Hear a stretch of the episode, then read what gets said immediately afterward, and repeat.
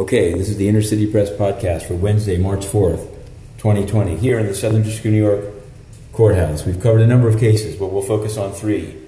U.S. versus Schulte, the CIA leaks case. A full day of jury deliberations, the second such day, no verdict. In fact, one of the jurors, Juror 4, was identified by the foreperson in a note to Judge Crotty as being unwilling to deliberate, as on her own, looking at the evidence and not talking to others.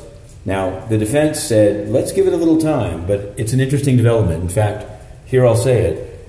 It seems that this juror might be a little bit the way they described Schulte himself as being.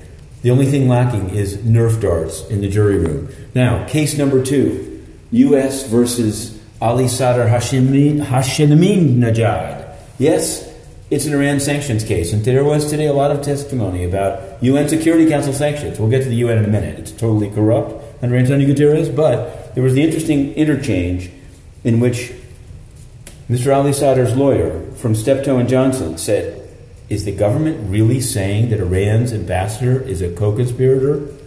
And the answer was yes.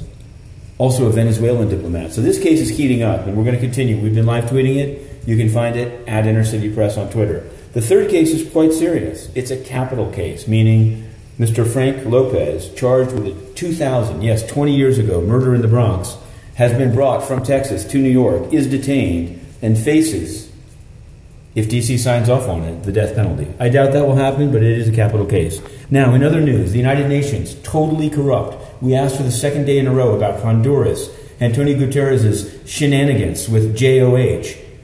No answer at all totally corrupt. Antonio Guterres, ICC or MCC. To be continued.